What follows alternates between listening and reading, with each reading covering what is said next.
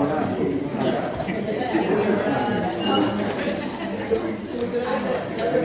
skill.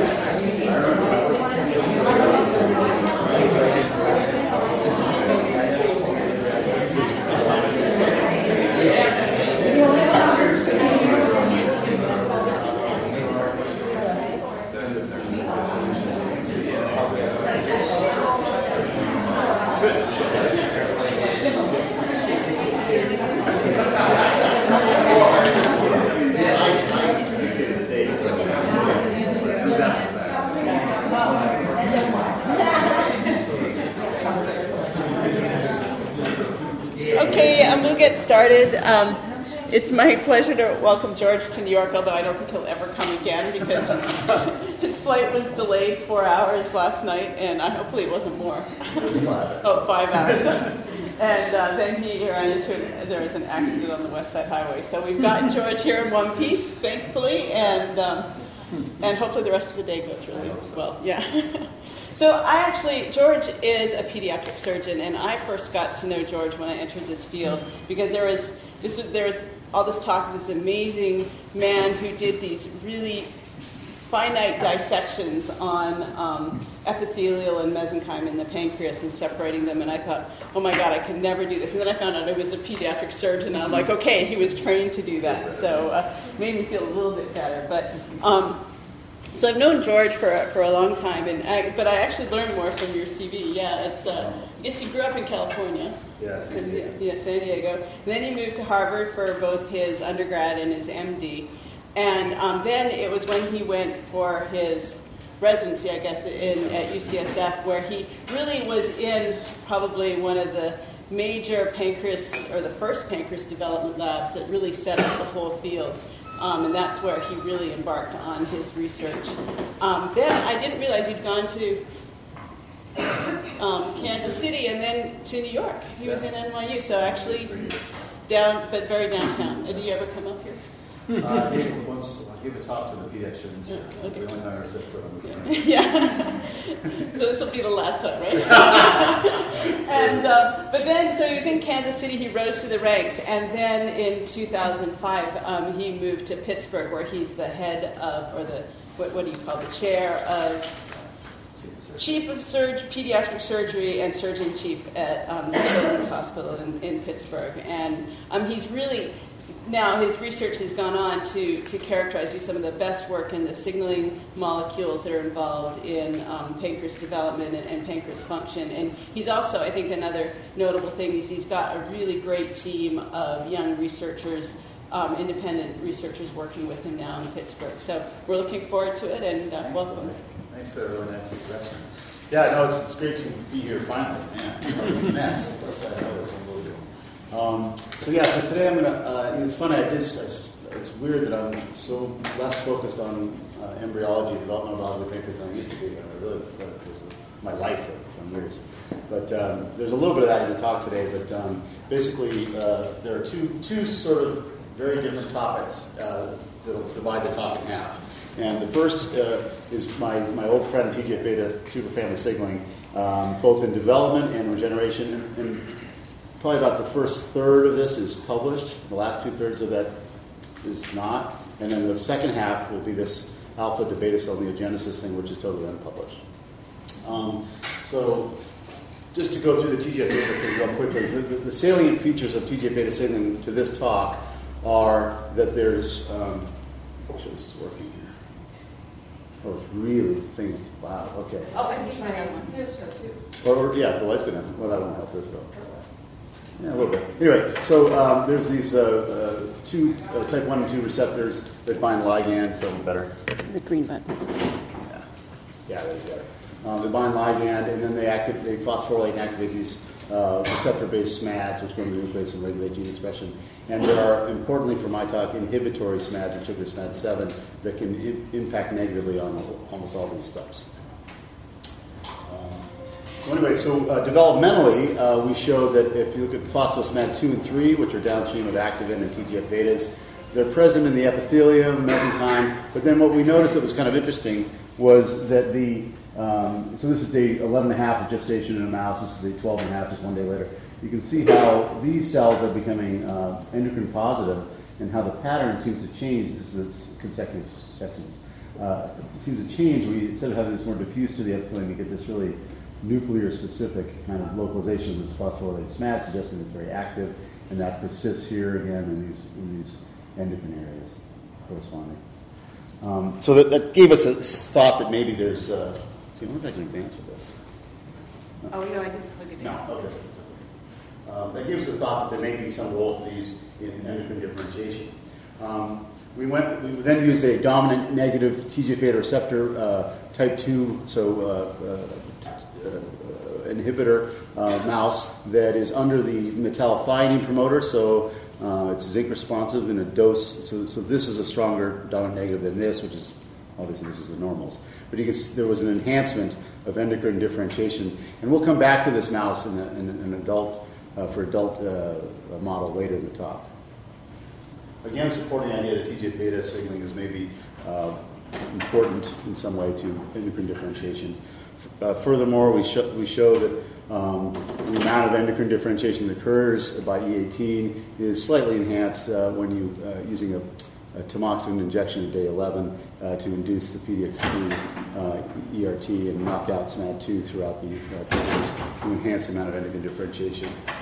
Um, so that's so, so that's sort of the developmental piece, and then we wanted to see if some of these developmental pathways were active in uh, later times. For example, when this regeneration uh, model is working. So here's a 60% pancreatectomy. Uh, do these are these pathways active? Active, and also this concept of uh, ducts giving rise to islet cells. I want to address uh, when we did this. Okay.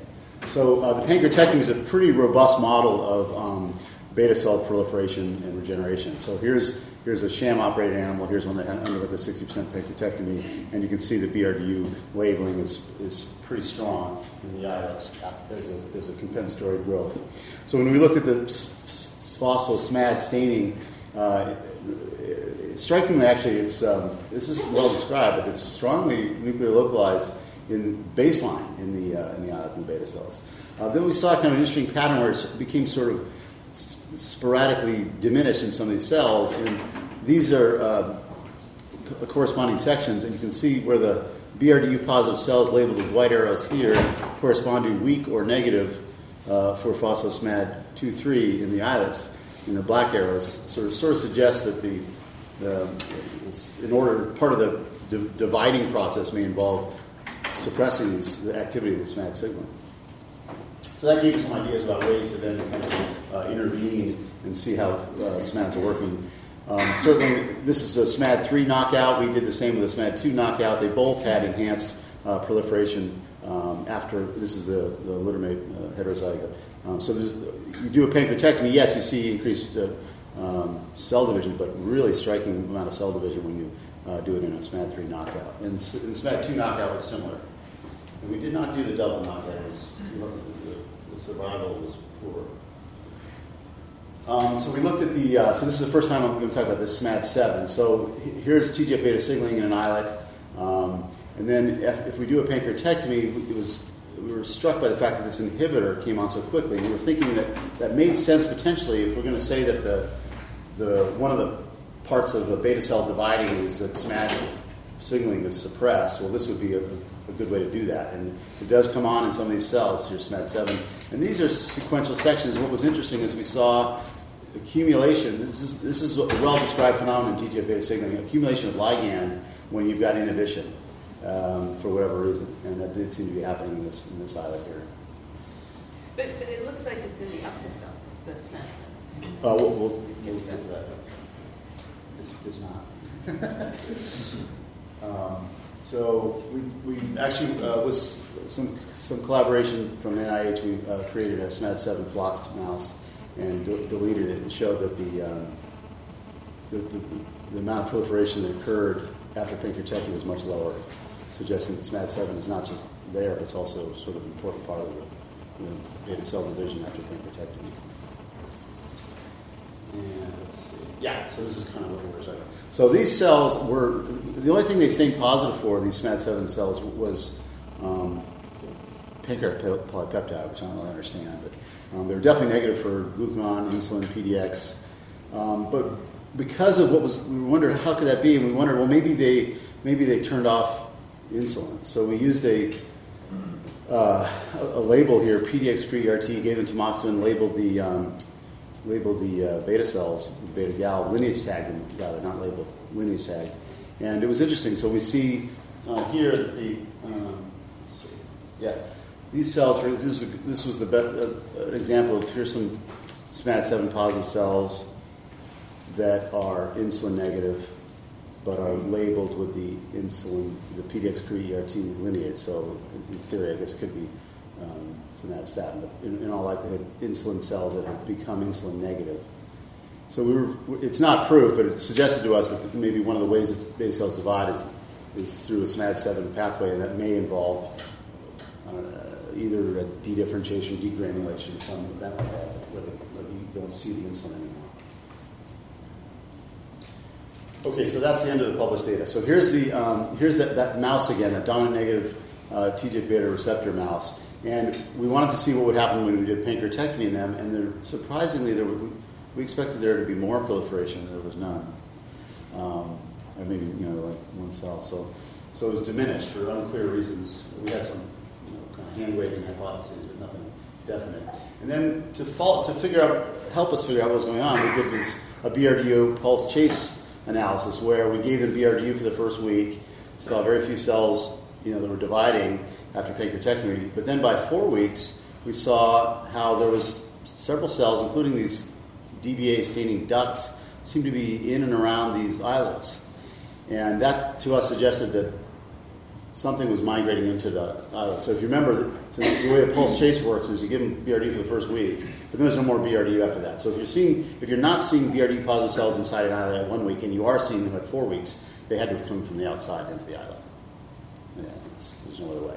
The other thing we were curious is what these looked like they were. These dots looked like they were inside the islet, um, and that's ducts can be in proximity to the islet. They're not typically going inside the islet. But we really couldn't tell in two dimensions. So, um, oh, here's a higher view of that. I should have showed that. Yeah, you kind of, you kind of see these kind of duct-like things, and, and there are some BRD positive cells uh, in the islet for sure. Whether they're beta cells was unclear. But either way, so we want to understand the anatomy of these ducts a little better. So um, Yosef Ogohari in our lab um, figured out a nice uh, hole mount technique for looking at ducts. So here's a hole mount pancreas with the, um, oops, with the uh, this is a normal mouse, C57. This is this blocked uh, TGF beta dominant negative mouse. And you can see the duct anatomy, but the, you can also see how different it is in this mouse. And this mouse has been described for a long time. And uh, this is something you would never appreciate on two dimensional uh, histology. You just would never be able to appreciate it. But here you see how this funny kind of prune tree look to the ducts. Was quite striking. Um, so now, armed with this sort of technology, we're able to go back and look at these um,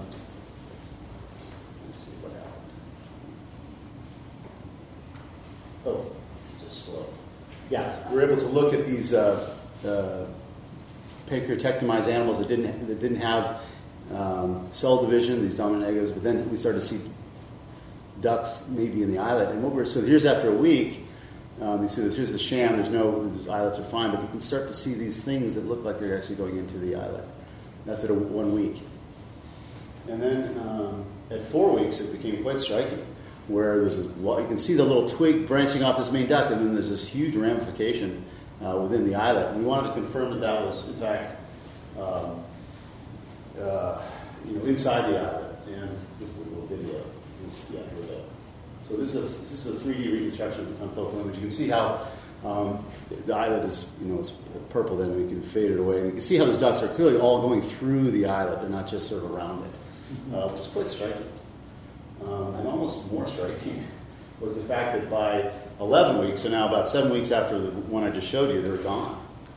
Um, the islets are just back to their, their they just don't have any ducts in them. So, so the thinking was that about that maybe that the you know kind of the neat, the neat thought was that maybe the duct cells were turning into islet cells, but that's hard to prove. And we spent quite a bit of time um, Oh yeah, I forgot to mention. We wondered, you know, maybe this is a normal process. You know, these are just weird mice that have dominant negative. So we actually went and looked at young animals, and they have it also. So here's a normal. This is the same strain as that dominant negative mouse, but it's just the, the background strain. And you can find these if between two and eight weeks. We found ducks inside of islets of this nature. We got a little twig feeding it, and um, it peaked around five weeks, where about 40% of the islets would have a little, little feeder in there. And remember, I don't think people would really see this if you're just going by two-dimensional histology. It's this 3D kind of view that makes it so obvious. and so clear that it's a duct. I mean, you can just see the feeding one, and it goes right into it. So to us, there's something about this that we don't really understand, and it was true in uh, humans as well. This was a uh, this is a uh, three-year-old uh, cadaver specimen we got at Children's Hospital, and we, looked at several of these young and, and older, and only the young, the, the teenagers didn't have it, and this is a three-year-old had it. So you can see there's this, this staining here. This is a two-dimensional image. It kind of shows you the cytokeratin. That DVA uh, stain that we use for ducks doesn't work in humans. Um, but this uh, CK, you can see now here's the three-dimensional where it's going in, and here's a confocal reconstruction of this islet here with a duck going into it just like that. Um, so we wanted to lineage tag these ducts to be able to say, did they turn into beta cells? But we tried for we tried several different strains that were touted as, oh, these, labeled ducks great. None of them labeled ducks great.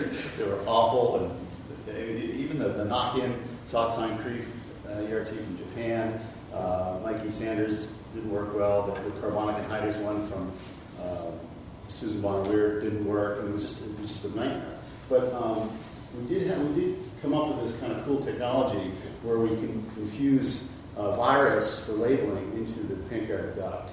So the way this works is um, you have to you, have, you do a laparotomy on the mouse. You, you have to clamp the bile duct because their anatomy is different than humans. Humans have a, a very early bifurcation uh, of the main duct to get, go to the pancreas. One going to the pancreas, and the other goes to the common bile duct. But, but mice have a longer track, so it's kind of tricky. So you have to clamp the bile duct here and then just infuse into the main duct, and you'll hit the pancreas only. Um, and here, here's a sort of a picture of the setup with a dissecting microscope, a mouse here, do a little laparotomy.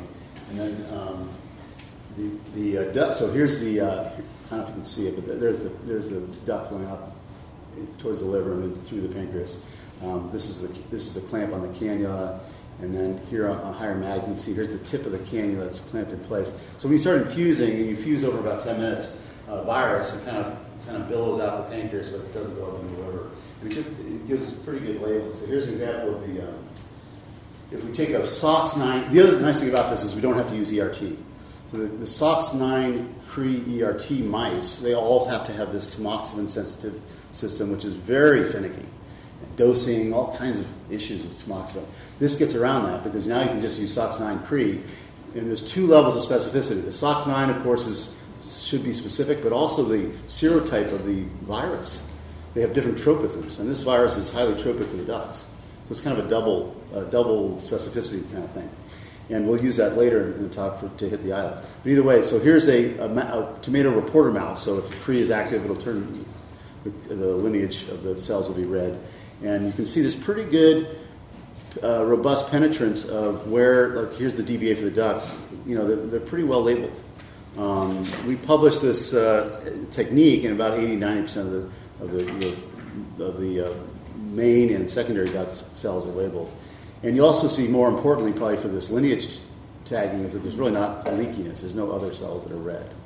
And we've been very happy with this, this system. So we use it in this uh, in these intra-islet ducts, and this is uh, you can see there's yellow cells here. So, so here's a so we did the we did the labeling, and we did the pancreatectomy in these dominant negative trans TGF beta mice, and we saw that the, this is now uh, uh, I think this is three weeks after, but anyway, so there are there are obviously tomato red duct cells. You can see the feeding duct to this one that's labeled, but they're yellow because they're also insulin positive. So that was pretty good evidence that these duct cells were in fact giving rise to, beta cells. Um, so that's kind of what I said. Um, okay, so just changing gears a little to uh, this virally mediated alpha cell to beta cell conversion. Um, this is the, the idea of turn making new beta cells. In the last section was from ducks, maybe, but either way, that, that concept is pretty pretty active in the beta cell biology field right now. Um, here's just some good examples of where they're coming from alpha cells, they can come from acinar cells, they can come from duct cells. There's a lot of, a lot of controversy how this, how this could happen, um, but we, we wanted to kind of uh, you know use this viral system that I described to maybe manipulate the neogenesis of beta cells through that. So we took an approach where we used a virus, a different AAV serotype. So the last one was six for ducks, eight kind of is better for uh, cells and islets. So we use, this is all AAV eight. And um, so this, it was well characterized from Doug Melton's lab uh, several years ago that if you use these three promoters, I mean, these three transcription factors in three different viruses, um, this was an adenovirus, that they would get, um, the aster cells would turn into beta cells. But we were kind of more interested, because of all the data that's accumulating about alpha cells turning into beta cells as being a potentially, you know, a real, a pretty easy switch. Um, we said, well, what, what, if, so let's remove neurogenin, because they're already, alpha cells are already endocrine cells, and that's presumably is what neurogenin 3's role is, is turn them into the endocrine lineage, so they're already there. And um, taking out the neurogenin 3 also avoids um, uh, persistent neurogenin 3 expression in a new beta cell. We don't want it in there because it's not a natural thing for beta cells to keep making neurogenin 3, although and it is natural for them to keep having PDX and MFA. And we wanted to have it in one virus, so we used this 2A system with 2A linkers along with a, a green fluorescent reporter. So this is our construct here in the AAV, um, AAV8. And uh, we did it in alpha TC cells and worked well in terms of turning them into beta cells, so we went to in vivo. And here's an example of how you see the GFP from the viruses throughout. The, the, the intensity is strongest in the aster cells, but I think that has to do more with the uh, protein machinery of the cell. But either way, this is, uh, this is the um, efficiency in the different uh, cell types of the uh, uh, virus transduction. So it's not very good for ducks, but it's very good for aster cells and pretty good for islets. So that was kind of our baseline. And when we gave uh, the virus to alloxan treated mice, it, it, um, was able to rescue them. So if you did an infusion of virus with only the GFP and not the PDX and MAFA, they were not rescued. And this is the alloxan given here and the IUV a week later, whereas they were, they were pretty much normalized when we gave the virus. So that was exciting. Um, we didn't know if this was necessarily the glucagon cell, the alpha cells that were turning into beta cells. So we uh, used a mouse that um, Chio in my lab uh, is, a, is a good mouse uh, and she made a nice uh, glucagon Cree knock-in um, that, ha- that has been very useful.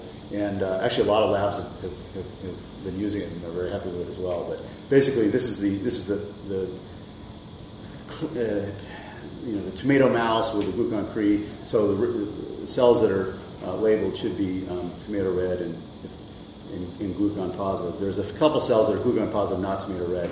But uh, we have not really seen any leakiness to the beta, beta cell lineage at all with this. She initially made, the first mouse she ever made in my lab was a, was a glucagon Cree transgenic with a, a large 8 kb uh, promoter, and that was, that was, had some leakiness to beta cells. So we got frustrated and said, let's just bite the bullet and make a knock in. And uh, we've been very happy with it uh, for, for, now. So, so using that, we're able to show that um, uh, there's a lot here, but basically the baseline, here's the baseline mouse where the, you know, you see the uh, tomato labeled uh, alpha cells that are purple essentially, blue for glucan, red for, tomato. And then when we give them aloxan and control virus, we see that we lose most of the insulin cells as you would expect with aloxan, still some uh, alpha cells around that are red, um, but we're not seeing any um, insulin positive cells that are red. However, if we give the aloxan and then we give the, the PDX MAFA virus, we see that lots of the insulin cells that have now grown are also uh, tomato red, so they came from the glucagon lineage. So that was convincing to us that we had, in fact, reduced transdifferentiation um, of the alpha beta lineage. So one of the, we sent that out, and, uh, the reviewer, one of the criticisms reviewers came back what if there was a dedifferentiation event of the alpha of the beta cells? So you, you, you know you give the alloxan and there's injury and some of the cells uh, dedifferentiate and turn on glucagon, and then come back. This is a real criticism. Uh-huh. And they said you, you, really need to have a glucagon Cree ERT mouse and give you know give the tamoxifen. So at the time there was no such mouse, but also at the time we were about eighty percent of the way towards making that mouse. So that was quite convenient. and it's a knock-in. So, um, so this mouse, so now that was a while ago. So now the mouse is done, and we've got the data. So here, so this is that's this is crossed with the tomato. So it's the glucan PRT. Give it, give it. Um, well, I'll just show you. So here's uh, tamoxifen-treated mice baseline. Um, these, we saw almost no red cells without tamoxifen, I should say. Um, so, so pretty clean. So here's the uh, alpha cells. Uh, about 80% of the alpha cells are labeled um, baseline when we give tamoxifen. And this is again in the tomato reporter uh, strain. And then um, when we when we do the experiment again, we, we were able to show the same thing again. So here's the here's the uh, tomato uh, yeah here's the tomato labeled uh, islets. Essentially, they're all double positive uh, for the uh, the tomato and for the um, for insulin. Um, so I, so I think that, that hopefully that'll suffice for the reviewer. Um, so then we went to the NOD mouse. Um, you know, for, for, those who don't know, that's a, it's probably the best autoimmune model of uh, type, uh, for type 1 diabetes in animals. Um, the, uh, there really hasn't been any effective therapy for NOD mice other than um, something related to immunosuppression and immunoregulation.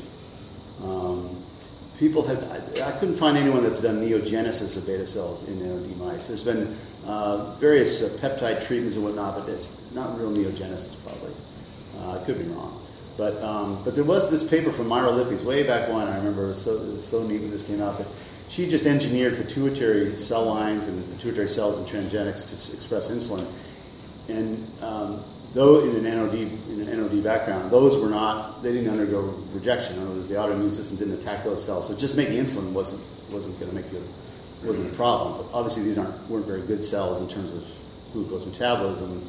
You know, the pituitary cells is under 820 cells something. But, but they, they just all they did is make insulin. So it wasn't all proper sensing and all that wasn't going to happen. But anyway, so we, we did do the, the we used the same system with the NOD mice. This is just showing how the virus infects the NOD pancreas perfectly well as either the control or the uh, transcription factor virus with DFV. And um, when we treated them, they, they got better, just like the Aloxan ones. So here's the, here's the uh, we wait till they, we start to see onset of uh, hyperglycemia, and then we treated them when they would get to around 200. And the control virus, those mice all just died. These all normalized, and um, and then, and then, but after about four months, they went back up again. We, still haven't quite figured out why that is.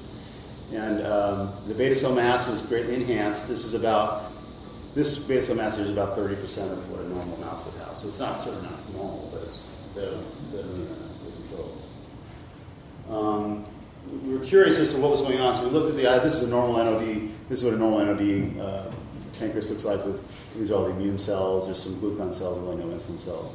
Um, and you can see there's the virus gene is present. These are uh, green cells from the virus. And you know, obviously the, all the immune cells are not green because they were not in the pancreas when we did the virus infusion, or at least not enough to get labeled, or else they don't express the, or, or else the virus doesn't attack them or something. And then this was the ones where we made new beta cells, and you can see there's plenty of insulitis, uh, but there's insulin cells sitting there.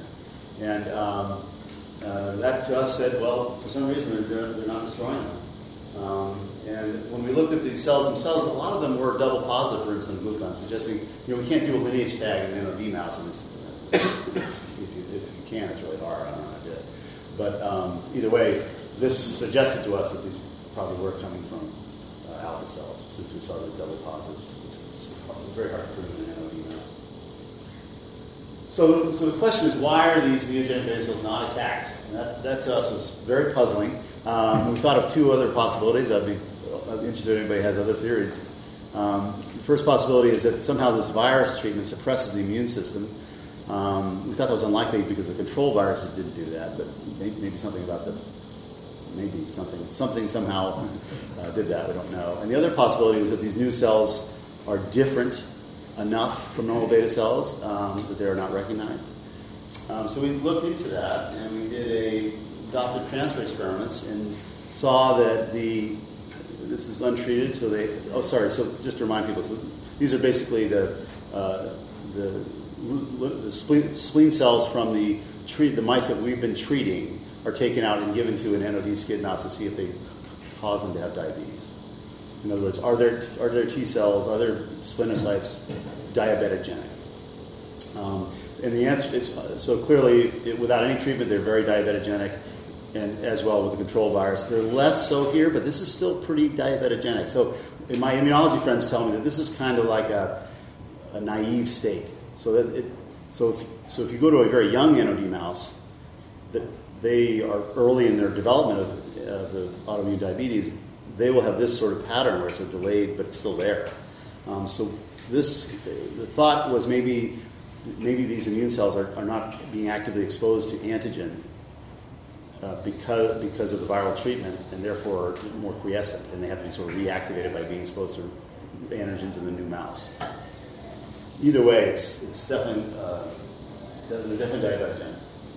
So the other part was to look at the beta cells. So we took the islets out of these mice and put them in, in vitro with uh, known T cell lines that are diabetogenic and that will produce interferon gamma in response to seeing antigen, and they responded similarly, whether it was our islets or control islets.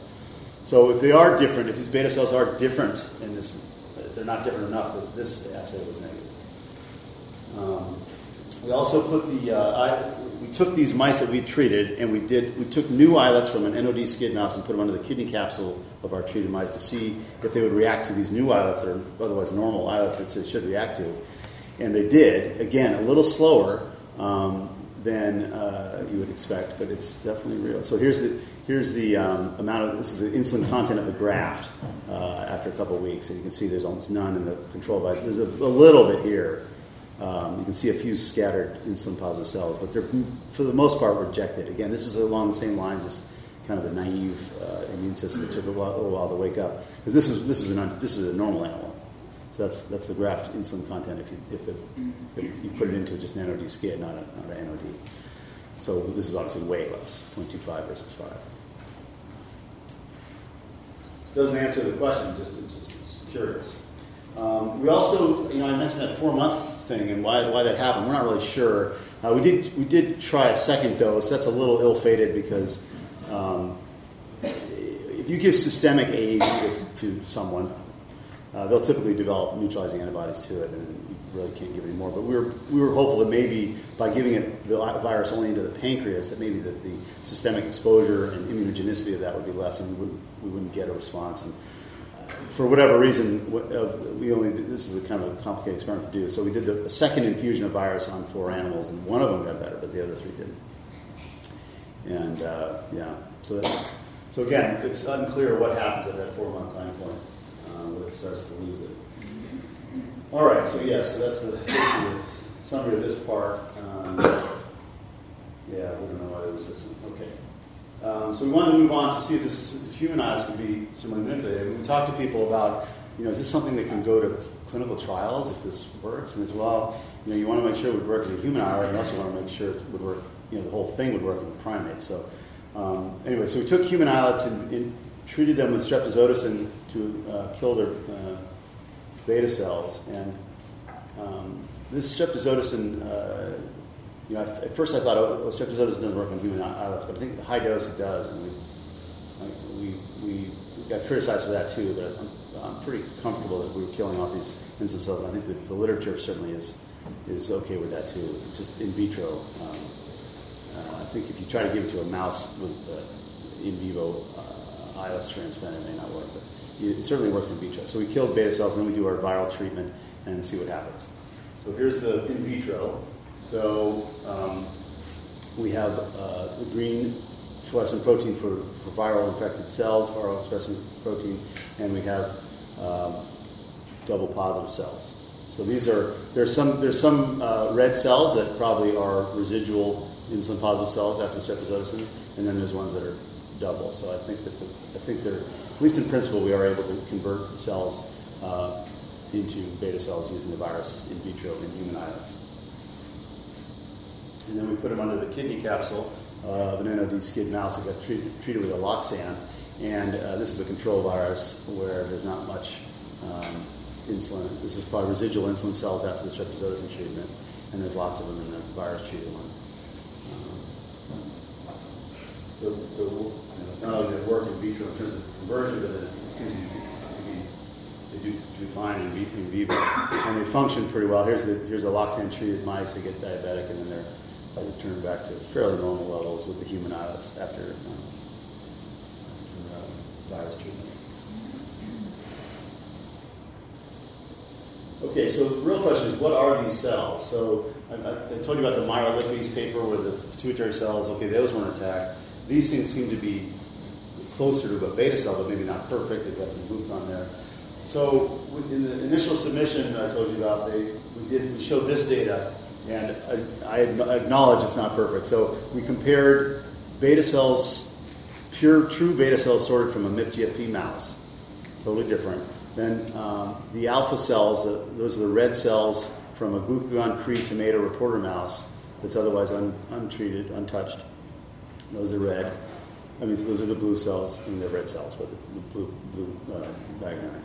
Um, and then these cells uh, are the tomato red sorted from the uh, alloxan treated fall by virus. And you can see they're different. So the, these are the converted beta cells for the most part. That's the problem with this. There's, this is also going to include some of the alpha cells that didn't convert. That's the problem. That's why you probably see glucon here. Not really sure. But either way, the PDX was high, MAPA was high, and was low. But it's a little flawed. So we, we, don't have the. So, so the criticism was you need to do RNA-seq uh, on these cells, and I, it, they didn't pick. Actually, I don't think the reviewers picked up on what I just said. That this is these are contaminated. These red cells are contaminated with some baseline alpha cells. but I picked up on it, and I said, you know what, we need a better system. So um, what, we, what we did is we use a, we use a triple, and I don't have the RNA-seq data yet, but we do have the, the, the mechanism in place. We have the mice. So this is a triple positive mouse. So it's a glucagon Cree tomato with MIP-GFP altogether. So this is cool because if, if it's a true alpha cell, it's just going to be red. If it's a true beta cell that just happens to be still floating around, it's going to be green. But if it's a alpha cell that turned into a beta cell, it's going to be yellow because it's going to be red from this, and, and then starts to express insulin and becomes green. And sure enough, you know, when you look at these baseline mice, so here's the here's the the, the green MIP-GFP uh, beta cells and the red glucagon Cree tomato alpha cells, and there's no yellow cells baseline. And then when you do the experiment, you get tons of these yellow beta cells. So pretty pretty convincing that we can now sort these. And we are we're sorting them. I was going to say the sorting data. We don't have the we don't have the RNA-seq yet because we don't have. We got to do a lot of. We have to do like ten of these mice. We're like this is only one mouse here. So we can see an untreated, you, you sort from green or red. and You see there's two separate populations. Whereas when you sort for uh, the same when after the treatment, you see there's lots of these yellow cells up here, and those are the ones we're going to you know do the RNA-seq on. So any day now have So I also mentioned we need primate proof of principle. This is just the last little thing. So, um, so I did a, a, an autopsy on a, a, a, cynomolgus monkey, and their anatomy is pretty similar to humans. Um, here's the little opening, like we cannulate the mice, um, and they have a, but they have that same, they have the same as humans, where the, the turnoff to the pancreas is very early. So I was able to put a catheter through there. This is this is an ERCP catheter. I'll explain that in a second. Um, and I inject some dye just to show how here's the pancreas, you know, I'm backfilling the pancreas with some dye just to show it. And what an ERCP, so if, you, if we were ever going to do a clinical trial with this virus gene therapy, you could do an ERCP, so it would be non-surgical. Uh, ERCP is a, it's, it's a endoscopic procedure, endoscopic retrograde cholangiopancreatography. And basically what it is is they, they, go through the mouth into the duodenum, and then they can cannulate the duct um, with a catheter like this one, and uh, backfill. And if the, if the patient is big enough, probably has to be over about 10 years old, uh, they can selectively cannulate the pancreatic duct. These monkeys are too small, so I, we tried doing one on a monkey actually with ERCP. We had the guy come over, the GI guy who's really good, and he could not, he could only just get into the main duct, he couldn't cannulate the pancreas. Um, so I realized the only way I'm going to do this in a monkey this size is I'm going to have to do a laparotomy and open this up and put it in there and clamp the bile duct, so just like I do in the mice. You wouldn't have to do that in a human, you would just do the ERCP, but for a proof of principle, I had to do this, so it's kind of painful. Um, the, the IRB on it was unbelievable. Anyway, the, uh, so this is a this is a um, fluoroscopic uh, movie. Um, what, this is during the laparotomy on the monkey. Uh, this clamp is on the bile duct. There's a catheter here that's that put into the main duct. This is the retractor that's holding the belly open, as I can see. And uh, this is the monkey's heart and liver here. Um, so I'm going to show you how we uh, start infusing. This is a, a virus, a virus and dye solution. And if you watch, here's the tip of the catheter. Now it starts to fill. There's the pancreatic duct. And as we keep infusing, keep infusing, keep infusing, you start to see it, it's filling out the pancreas. This is just what, what it should do. It fills out the secondary radicals, tertiary radicals of the, of the pancreatic duct. It really gives a, a good delivery of the virus throughout the whole pancreas. This was actually about three weeks ago. So we're seeing what happens. But um, we've also engineered, we're, we're, fiddling with the viruses a lot too. We're engineering, um, uh, we're trying to optimize a glucagon promoter so, so it only hits the uh, alpha cells. I think if this were ever going to be human trials, they would never let us use a CMV promoter. So we just did that because we wanted to shotgun it to hit everything. Um, and then uh, we're also working with uh, uh the, uh, different sizes of promoters and uh, how, how to best measure that. Um, okay, so I just want to thank people. Um, so, uh, so most of the so the virus work was uh, Ping and David were the virus people. Chio's the mouse uh, genetics geneticist. Uh, Zhang Wei Zhao was the is the first author sort of on this paper. Did a lot of the uh, a lot of the uh, uh surgical work and all the all the most of the most of the mouse uh, manipulations. Um, Yosef here did a lot of the work I showed you related to TGF beta and duct signaling, as well as with John Wiersch. And uh, John Piganelli is a immunologist who's helped us a lot with what we're doing with this, these NOD mice. and my other friends and collaborators and funding. Thank you very much. So can, can we have the lights turned on, please? Thanks. I'll, I'll start with a question. well, the second half, like you're saying that the immune system might be naive, but also couldn't it be that the beta cells that you're, you're transdifferentiating are more immature and it just takes them time to basically be yeah. seen by the immune system, and that's why you're seeing that, yeah. that weeks? It's, there's something funny though, if that were the case, I would, yeah, in vitro assay definitely were they, they, were killed fairly quickly by those T cells. Um, but in vitro, you're going to have a much yeah, more you know, better, robust. Yeah, and so these possible. in vivo, if they're taking time to actually start turning or you know making right. the autoantibodies. And that you know that may be where the RNA-seq will help us. We be able to look and say, yeah. Because NeuroD was down and meth. Well, meth A was up. NeuroD, yeah. yeah. yeah. NeuroD down. Yeah, that's true. So yeah, it definitely could be. It's funny that it takes a long to, mature. But it takes, I mean, for the stem cells to differentiate, it takes a while. To yeah, they're, they've got a long way to go. Yeah, yeah. yeah. I don't know. I don't know. It's a good question. Definitely possible. And the RNA-seq, you know, one thing that's, now that you mentioned, Lori, what we're not doing and probably need to do is, although it's painful, is probably, you know, uh, serial. Yeah. yeah. Inexpensive. Yeah. yeah.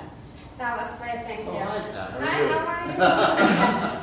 so the question that I have is, do you think there are different types of alpha cells? somehow alpha cell is not like one homogeneous alpha cell, and the different types of them. Based on the Herrera, Herrera model that he basically does total protectomy, some of the alpha cell without no intervention becomes beta cell. Mm-hmm. But here you have an intervention. You give a virus by using the kind of PDX and MAP1 and the alpha cells becomes beta cell. Do you think that could be different subpopulations of where it's easier to become beta cell? That's, I hadn't thought about it. that makes a lot of sense. I mean, I wouldn't be surprised, put it that way. Um, I, don't know, I don't know how you prove it. It's of hard to figure out a way to show which ones are the ones that are likely to give rise yeah. to beta cells or not. But it wouldn't surprise me if there were subpopulations. Yeah, I mean, that, uh, our definitions are pretty crude. They're basically just based on the presence of hormone. Whether, whether there's sub, more subtle differences seems pretty likely. The reason that I'm saying this is because when we work when we work with the glucagon receptor knockout model, we look at the, there were different alpha cells. Some alpha cells have PDX expression, and there were still alpha cells, so they have the glucagon. So I'm in my mind, I think there could potentially be a subset of alpha cells, but some of them would become easily into beta cells. So some alpha cells had PDX, some didn't. Yeah, so PDX. I mean, answers your own question. Well, you, you might be able to check that though. You have that population that don't convert. Yeah. I mean, there's a sub subpopulation that that's, that don't know this. A, right. So with our she's right. So with our RNA-seq, we will yeah, actually yeah. have RNA-seq of alpha cells specifically that didn't convert. Yeah. And ones that did. So, so I think it would be interesting to look at. Yeah. Yeah. We, we Put me in the grant.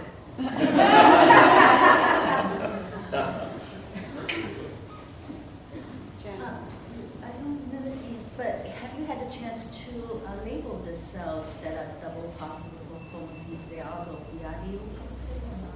No, we haven't done that. Um, See if they're really converted or maybe. to see if they're BRD positive. Yeah. Um, you mean in the NOD mass or yeah? And the virus. I don't know any way to prove that the, they're truly converted cells in the NOD mass uh, because you have to have some sort of genetic tag, and we don't have that. Um, I think in the in the normal mice where we give them diabetes with aloxan, you know, in the, in the lineage tagging, I think that's clear. Those cells are those those are glucon cells giving rise to beta cells or some positive cells for sure. Um, we have not done BRD labeling if there's to determine if proliferation. We probably should do that. but We have not done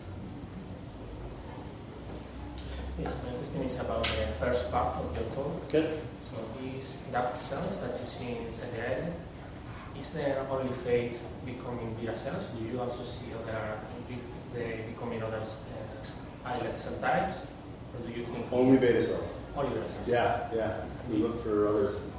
Because once we had that, that tag, at least of the cells that were labeled by the SOX9, and you could argue, like what Pat was saying, maybe maybe that virus is only tropic for cells that tend to become beta cells. But of the ones we labeled with the SOX9, we never saw Mhm. turning into other types of cells.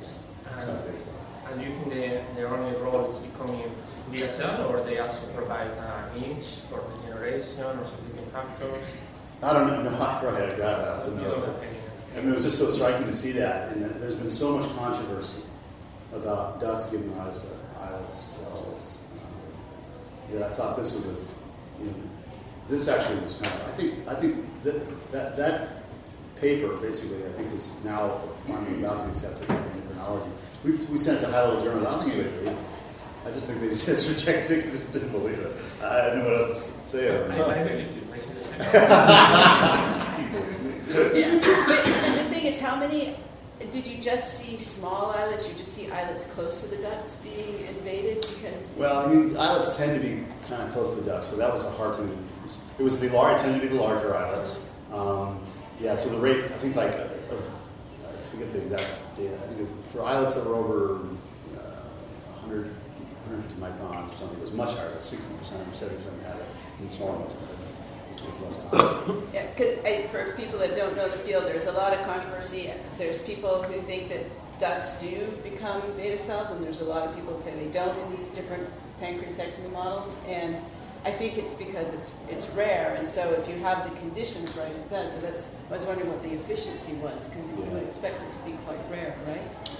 Or maybe it's time dependent Efficiency, the efficiency of what? of the ducts turning in or invading and turning into. Well, remember, we, we only saw that robust in this weird mouse. yeah.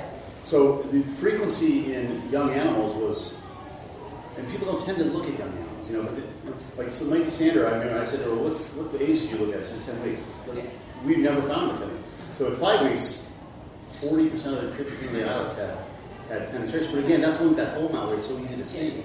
If you're looking by section, you never see it. It's maybe you have a couple cells. You just never know. Yeah. related to this controversy, I was wondering, um, are those um, DBA positive little ductal extensions, um, are those also positive for SOX9? Yeah. They are. Yeah, I didn't show it. They're, they're, and the PDX bottom too, which is interesting. Oh, that is interesting. Yeah, PDX bottom. It's kind of cool. I should have showed that slide. I should forgot that. um, but yeah, but I, I would emphasize that the three-dimensional, this, this whole mount technique is really was the key. You just would never see it otherwise. And then one other question about the second part of your talk, the alpha to beta cell conversion. In the mouse, the ratio of alpha cells to beta cells is obviously is a lot fewer alpha cells. When you see that conversion of alpha to beta cells, is there an expansion of that population? Uh, she was kind of asking the same question. I, you know, we the, the, the, the BRDU the BRDU positivity is we did it, but I didn't I didn't really know. I, I we actually did do it. I told her we didn't do it. But I, I just didn't like the results. I didn't know how to interpret it, so we, we threw it out and put it in the paper. I, I don't. I wouldn't know what to. I don't know what to make of it because it could be that they're proliferating and then they converted, or they converted and then proliferated. I didn't know how to sort that out. I think it almost has to be though. If you just look at the number of cells there, right? but I, I don't know when that's happening. Question? Uh, one, I was wondering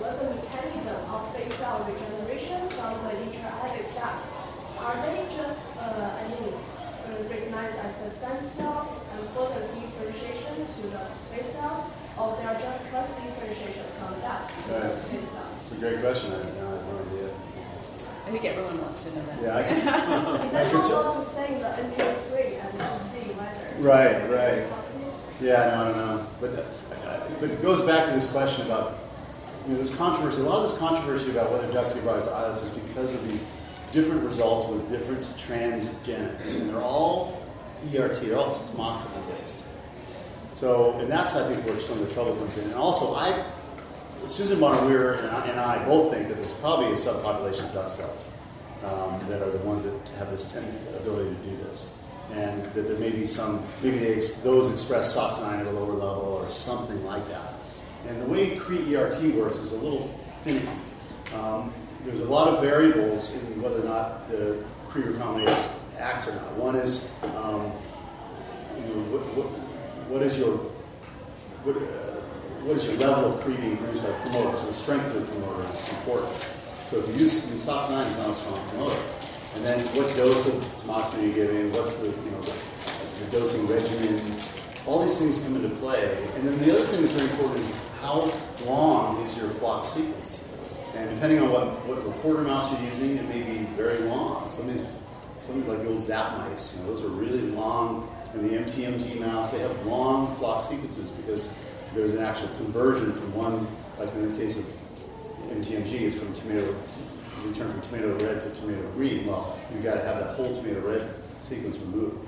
So the length of that is very important. And, and all these things, I think, are creating variability. And the other thing is that in the papers where they did not see conversion of duct cells into islets, they, they never did this whole mount analysis. It was always just, just histologic sections and taking, you know, counting numbers. And I just don't think that's a very, it's, it's not a very sensitive way to do it. Any other questions? Okay, Thanks, George. Okay, thank you.